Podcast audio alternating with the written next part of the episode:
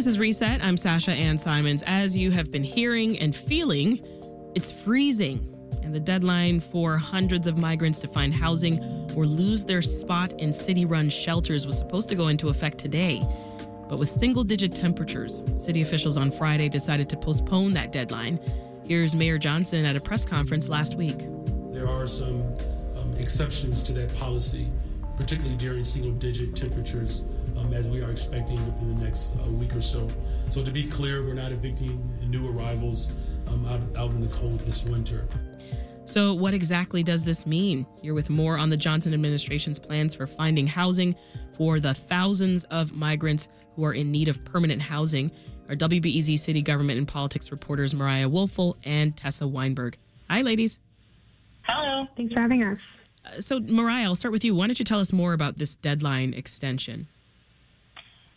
So this is an extension of the newly enacted 60 day stay policy that the Johnson administration enacted or announced last year.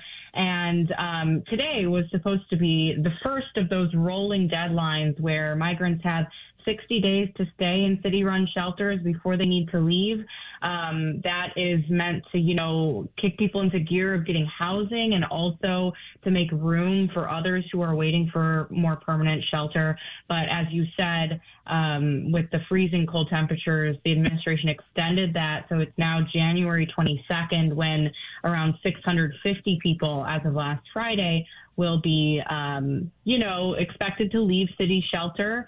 Um, we're not sure exactly what the path for people who do leave and don't have housing will look like. The city has said they'll make exceptions in the event of extreme cold weather, mm-hmm. which they obviously did, or if migrants had an impending move-in date with a signed lease. Um, so if you need another week or two as you wait for your apartment to be ready, you can stay in a city shelter. And then those who had not found housing by the 60 days, they would have to leave and return to the city's um, you know, recently established landing zone where they could put in a request for another shelter spot um, you know, anywhere between like 50 and 200 people are at that landing zone. Um, if, if you take like the last week as an indication. And so lots of people still waiting for shelter and, and you would basically just start that process over again if you don't find housing. Goodness. And, and, and right now we're just talking about the first batch of people who are under the deadline, right? How many more have received these 60 day notices? So close to 8,000 people have received 60 day notices. Um, according to the city, that was a number from last Friday, and they said close to 1,200 are um, quote unquote connected to rental aid. I see. Uh, Tessa, let's talk more about those those numbers. The the very latest. How many folks are waiting for shelter? How many people are in shelters? Yeah, so as of yesterday, which was the most up to date numbers the city has sent out, um, there are over 14,500 people in 28 shelters across the city. And then there's another 318 that, as of yesterday, were waiting for a spot in shelters. You know, majority of those, 255, were at O'Hare Airport. There's another 16 at police station lobbies. And then, um, you know, over the weekend with the extreme cold, we did see the city, they moved people um, from the warming buses that they were sleeping on uh, at the landing zone on the near west side, moved those folks to um, the Harold Washington Library, which was acting as a warming center. And as of yesterday, the city said there were 47 people now at the Harold Washington Library who are awaiting placement. And um, so people were at least temporarily moved away from the landing zone. You know, we'll see, you know, if that continues, if folks are going to be, you know, shuffled back there once mm-hmm. the weather warms up a little bit. So it kind of remains to be seen how that will, how it will go. I mean, and to that end, the city says about 650 people are set to leave shelters and that 17 are, quote, in some phase of the process of securing housing. That's a startling discrepancy. Just 17 out of hundreds? Yeah, that, that was a striking number um, and, you know, really kind of was a little bit jaw dropping to hear that. Um, you know, it, it was a little bit unclear. They said 17 are in, you know, some phase of the process securing housing with rental assistance and yet said you know, close to 1,200 are connected to rental aid. Um, you know, the difference between those discrepancies is still a little unclear, but it's, you know, not necessarily surprising that we still see, um, you know, just long waits for housing and that so many people are in need. Um, you know, just even earlier last year um, in the summer, then when folks were trying to leave city shelters with the help of this um, state administered rental assistance program, people who had been in shelters the longest were being prioritized. And at that time, those people had been in shelters more than eight months. So they had been there since, you know, 2022. Still, we're waiting, you know, by summer 2023. Um, and that was, you know, when we were seeing smaller numbers than we have now. The pace and number of people arriving has only grown since then. You know, mm-hmm. like I mm-hmm. said, we have more than 14,500 people in shelters. Um, and so, you know, it's shocking that the number is a little, but combining just the sheer numbers we've seen with already a tight rental market um, and of course, just barriers that asylum seekers face from, you know, landlords maybe not wanting to rent to them, in part because of, you know, still maybe trying to get legally authorized with a work permit to legally work and then have a stable income. You know, all these factors just simply, you know, make it very challenging for, for these folks to be able to find housing. Uh, and Mariah, there have been changes to the rental assistance that migrants receive? Yeah, so previously the state of Illinois was covering up to six months of rent for new arrivals who could find a, a place to go. Um, but now that has been scaled back to just three months um, to and that was so the state could serve all existing shelter residents with the remaining funds they had at the time they announced this last year. Um, but in addition, they ended that rental assistance program entirely for new residents entering the shelter. They're focusing their efforts on case management, um, trying to get case managers uh, to connect people with with affordable housing throughout the city. Um, they're trying to they're they're the they're working with the city to still get expedited work permits for migrants, um, and they're hoping that these things in combination, um, you know, case managers to address bottlenecks because I think you know we've heard volunteers complain too that at city shelters there is a bottleneck that's being created of so many people who are in need of case management and assistance with connecting to housing that that one of the problems getting housing is just not having resources to and case management resources to help um, navigate that world. And so the state said it was investing in that and trying to get case managers at city run shelters um, to address the need and, and in addition to expedited work permits um, that these things would help people get into housing yeah We've also been hearing a lot about the warming buses. Uh, you mentioned it as well at the landing zone. What's going on there exactly, Mariah? So the warming bus, there were warming buses at the landing zone, and um, you know this is on the near west side where people have been sleeping on these buses. This landing zone was not initially intended to be a temporary shelter, but has somewhat turned into that.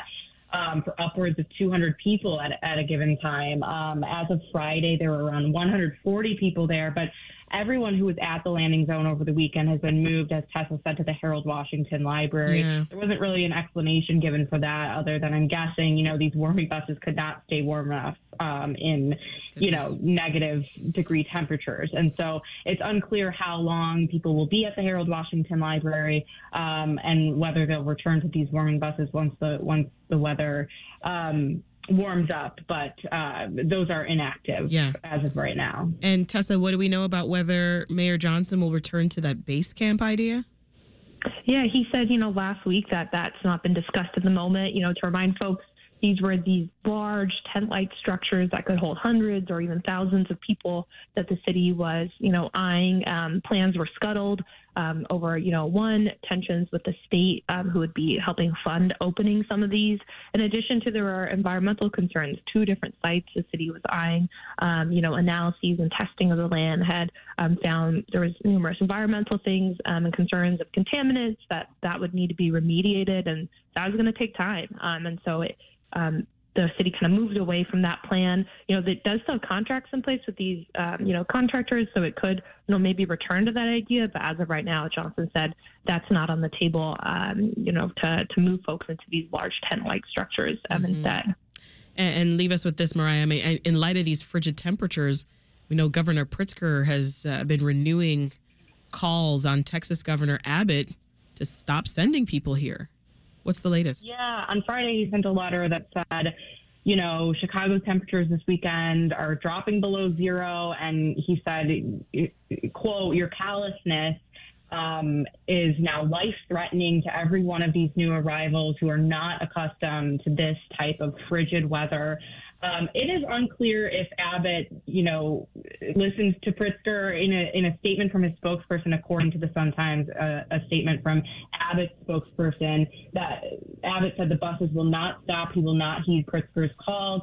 Um, looking at the city's numbers of how many buses arrived, this, according to the city's numbers from the 13th to the 15th, the the number of bus arrive arrive buses that arrived did not change. Mm-hmm. Um, but that doesn't mean that buses didn't arrive outside of the Chicagoland area or that the city's numbers um, are completely up to date. These are emails that they send out every day, and you know there can be um, there can be discrepancies in what they what they send out. So um, unclear, but that was a that was a plea to Governor Abbott, which have so so far over multiple months, multiple pleas have gone unheard, and so um, mm. that was on Friday, and and we'll see what happens this coming week. Yeah, that's WBEZ City Government and Politics reporters Mariah Woelfel and Tessa Weinberg. Thank you both. Thank you. Thanks so much. This is Reset. I'm Sasha Ann Simons. The city temporarily paused its 60 day shelter limit for newly arrived migrants due to the extreme weather that we're facing. But many people are still scrambling to find housing before the new deadline of January 22nd. Now, as of Friday, roughly 650 migrants were slated to leave shelters on the new deadline, with only 17, quote, in some phase of the process of securing housing with the help of rental assistance. Now, that is according to the Department of Family and Support Services. And meanwhile, more people continue to arrive during Chicago's freezing conditions. So, here to talk about the impending deadline and the struggles of this extreme cold is Veronica Saldana, a volunteer lead for the police station response team. Welcome, Veronica. Thank you. Also joining us is Annie Gomberg, who's another lead volunteer. Hi, Annie. Hello. And rounding out our panel is Andre Gordillo, director of New Vecinos, or Neighbors in English, at New Life Centers. That's a nonprofit that's partnering with the state to provide services at the landing zone and a temporary shelter in Little Village. Hey, Andre. Thanks for having me. So, this new deadline, as I mentioned, less than a week. I mean, what is top of mind for you, Annie? Um, I think that what's really top of mind for many of us is that with having no having not a plan for these hundreds of people that need to be leaving shelters is really a plan for people being on the street. And not seeing that coming from either the state or the city i think we're very very concerned especially given the weather conditions. But just in general um, this whole process seems to be really limited that um, we've asked and we've said, well, what happens if they leave and they have nowhere to go? Mm-hmm. And we've been told that they go back to the landing zone and there's sort of a restart of the shelter process, which seems very destabilizing for people who are already in a very vulnerable position. Veronica? To add to that, um, communication overall seems to be the big problem too, because, you know, folks are being told that they should expect to leave on the 22nd, which was just for some one day after their original date. Mm-hmm. Um, and then we're getting told of a possible 30 day extension overall. So uh, mm. folks are just panicking. They don't know mm. what's going on, and nobody seems to know. Sounds like mixed in there is some confusion too. Yeah, uh, what do you think, Andre, of the the shelter limit in the first place? Um, yeah, it, it, it makes for panicking and uh, folks scrambling to find something. Uh, not ideal. I, I um, I worry about them having to go back to square one and start all over again, um, uh, especially in this winter. Talk more than Annie about what you think would be a more sustainable solution here. Um, I think we've been saying since the beginning that investing in a system of dependency of shelters that unfortunately we are also finding are um, lacking in many, many services and resources and, you know, times food and medical care um, investing in that system of dependency does not seem to be paying off for the city, and rather um, is we're paying to sort of hold people rather than house people. Mm-hmm. And I think that many of us think that it would be less expensive and much more sustainable in the long term if we were investing in those systems that would get homeless people housing. Um, people who work in this field, who um, is much more Veronica than myself and, and Andre than me, but really do speak of housing first. We, we get people housed and it gives them a place to from which they can sort of launch their lives. It mm-hmm. gives them a fulcrum on which they can move the world. And we want this to be happening in the city of Chicago um, because this is how cities grow and are vibrant. And um, the future of Chicago with a thriving Venezuelan or South American population is really inspiring to many of us. To that end, Veronica, there's a, a WBEZ analysis of city data, which found that roughly seven in 10 migrants uh, have been in shelters longer than 60 days. Mm-hmm. What do people need in order to, to speed up the process of getting into longer term or permanent housing? If the city had a plan for, excuse me, assisting folks with housing, then that could be communicated to the people staying at the shelters. Right now, they just have no idea what their options are at all. And, you know, if they do end up getting evicted from shelters, where are they going to go? The landing zone? The landing zone is closed. Folks that were left at the landing zone have been sent to warming centers. So, where are people supposed to go? I mean, back to your question, um, as Annie said, you know, about solutions. Yeah, the sustainable city, solutions. Right. The city really does need a plan, and it seems more sustainable to put that money toward housing people. Meanwhile, Andre, we're experiencing these sub zero temperatures right now, and, and, we know that people are still arriving, and many of the folks who are here, they've never experienced this type of, of, of weather before. What are you seeing? Yeah, uh, desperation. A lot of folks are, are just uh, wanting to get out ASAP and um, improper clothing when they arrive, right? Yeah, uh, oftentimes shorts, shirts, um, flip flops, um, just very ill prepared um, to to come to Chicago, not know the language, not know. Uh, a lot of them don't have any family here either, mm-hmm. Um, and so it's a it's a very big lift for everyone here at this table to help and, and find housing. Right, that's the, I think the number one, and the number two is work. Yeah. You've mentioned the landing zone a few times, Veronica. Talk more about the conditions mm. you saw there. Mm. Uh, it's really tragic. There's there's people just languishing on buses really um, when they were there and they weren't getting they weren't getting proper care. They didn't have proper clothing. Uh, there was a gentleman there who had been there three days and turns out he had a, a fractured leg and so I took him to I asked him if he had received any medical care. He said he hadn't, and so I took him to urgent care. They sent us to the emergency room, and that's where we found out that he had that um, fracture in his leg. So um, that goes back to not having a plan, not having a plan for accepting these people and providing them with the services that they mm-hmm. need. Mm-hmm. And speaking of, I mean, you were trying to. Uh, invite a company called Shower Up, right, to, to get folks showers? Correct, because when we were there, again, talking to people on the buses, they'd mentioned they'd been there for five days and without showers. Uh, they were asking for more food and for a shower, please. Um, you have 60 people on a bus who haven't showered in 5 mm-hmm. days, does not make for a very safe mm-hmm. or healthy um, mm. situation. So it did take volunteers to organize Shower Up to come out before the city decided to do something about it. Yeah, the city uh, has, uh, in part, says uh, in a statement here that staff from the Office of Emergency Management and Communications were unaware of shower up coming mm. and could not accommodate them without advance notice. You're shaking your head. That's, no, that's absolutely not true. Um, and I provided documentation to many different media outlets because I reached out to them directly and I said, "This is my contact with Shower Up. Please be." And they said, "Thank you. And I said, great, you'll be in touch. And yeah, so I, I think that that's, I understand why um, perhaps some people at the landing zone were unaware, but that is, it is absolutely not true because we did communicate directly with our contacts at the Office of Emergency Management and Communication as we had been instructed. These were people that were introduced to us by the mayor's office as our contacts for working with OEMC. So I think there's been a lot of miscommunication in that office, um, and I think this is just more evidence of that. You've volunteered, Annie, at police stations, uh, which is where we saw folks moved out of in uh, mm-hmm. in December. How would you compare the landing zone to your experience mm-hmm. there at the police stations? Um, well, I think people sleeping on the floor of a police station is as inadequate as people sleeping on a bus.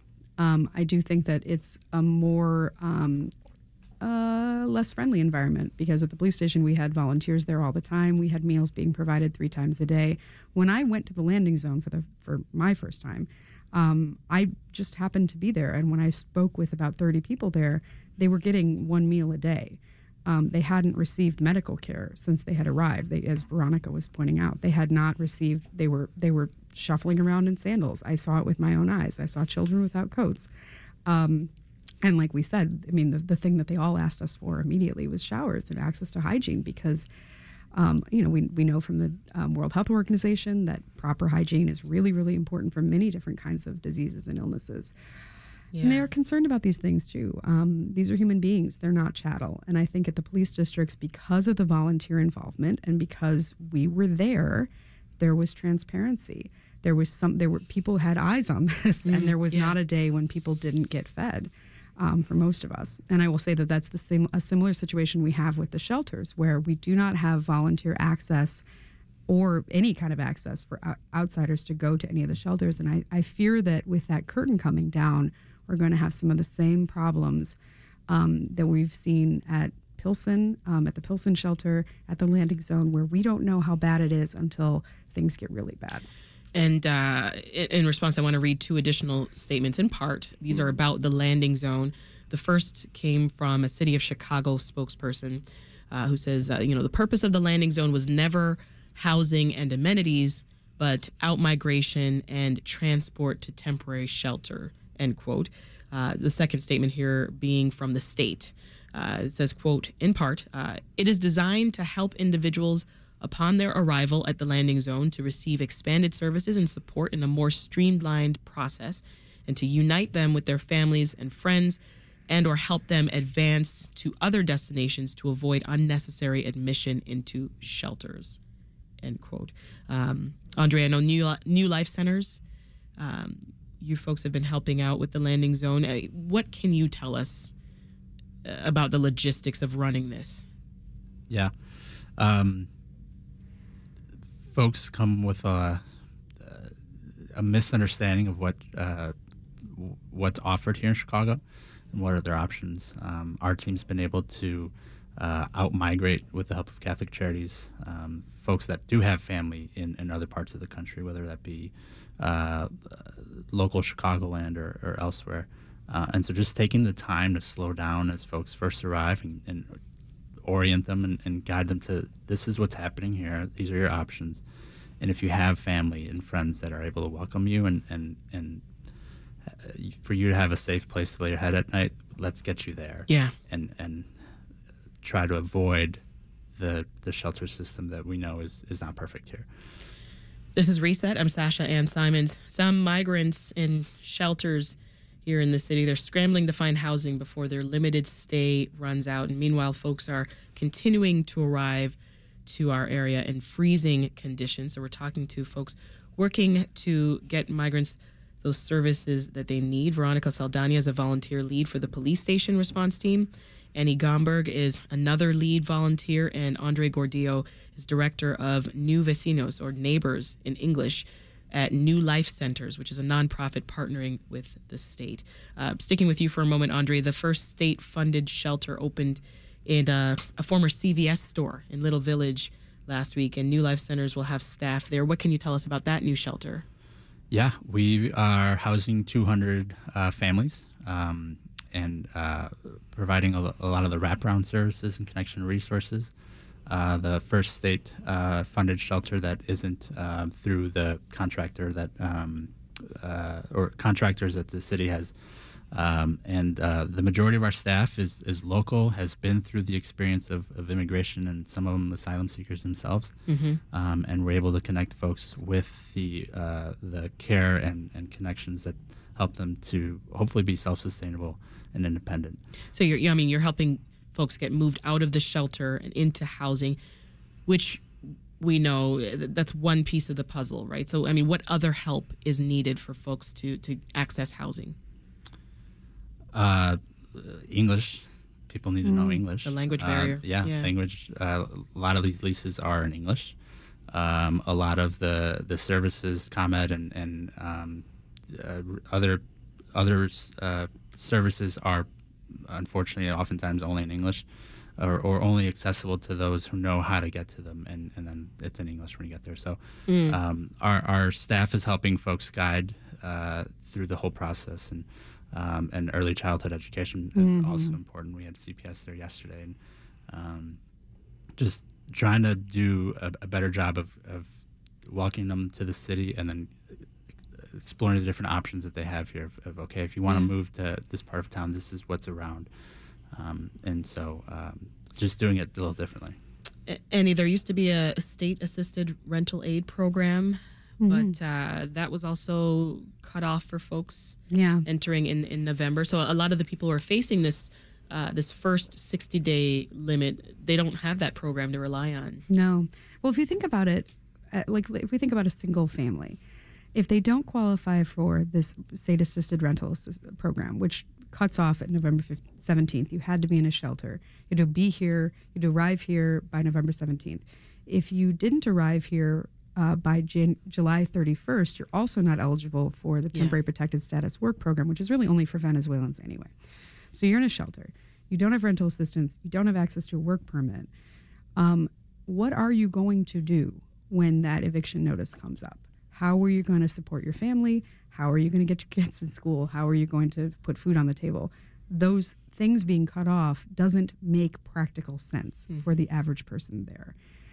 Um, and I think that like uh, we, we can we can talk all of time about what things were intended to be, like the landing zone, like the like the rental assistance program. But you know, I'm reminded that like if grandma had a mustache, she'd be grandpa. That things are what they are. Right. And our mayor, who campaigned for this position, who told us that he was a progressive, who told us that he wanted to bring people together and to provide for Chicago and bring Chicago home and do all the things that we've talked about. We need some leadership here. We need mm-hmm. somebody to really get in this fight with us because we're not seeing it. Final words to you, Veronica. I mean, I, I can't help but think of uh, something that Annie alluded to earlier, right? The young boy who died in a shelter in, in Pilsen last month. Um, you know, you've been working with his family. You know what they're facing now in the aftermath. I mean, where do things stand? I was just speaking with them yesterday, and um, they're trying to move forward, but it's hard when you don't have a stable home, you don't have a job to make, bring money in to support your family. They don't qualify for the TPS, so they fall under that umbrella. Yeah. Um, what are they supposed to do? So we do have a GoFundMe that we started to help support them Okay. uh, through that through that process of healing and you know maybe um, uh, help with their housing so that Orlando can try to find work. Yeah. Goodness. What a what a tragic situation. We'll leave it there for now. Veronica Saldana and Annie Gomberg are both volunteers for the police station response team, and Andre Gordillo is director of New Vecinos at New Life Centers. Thank you all. Thank you. thank you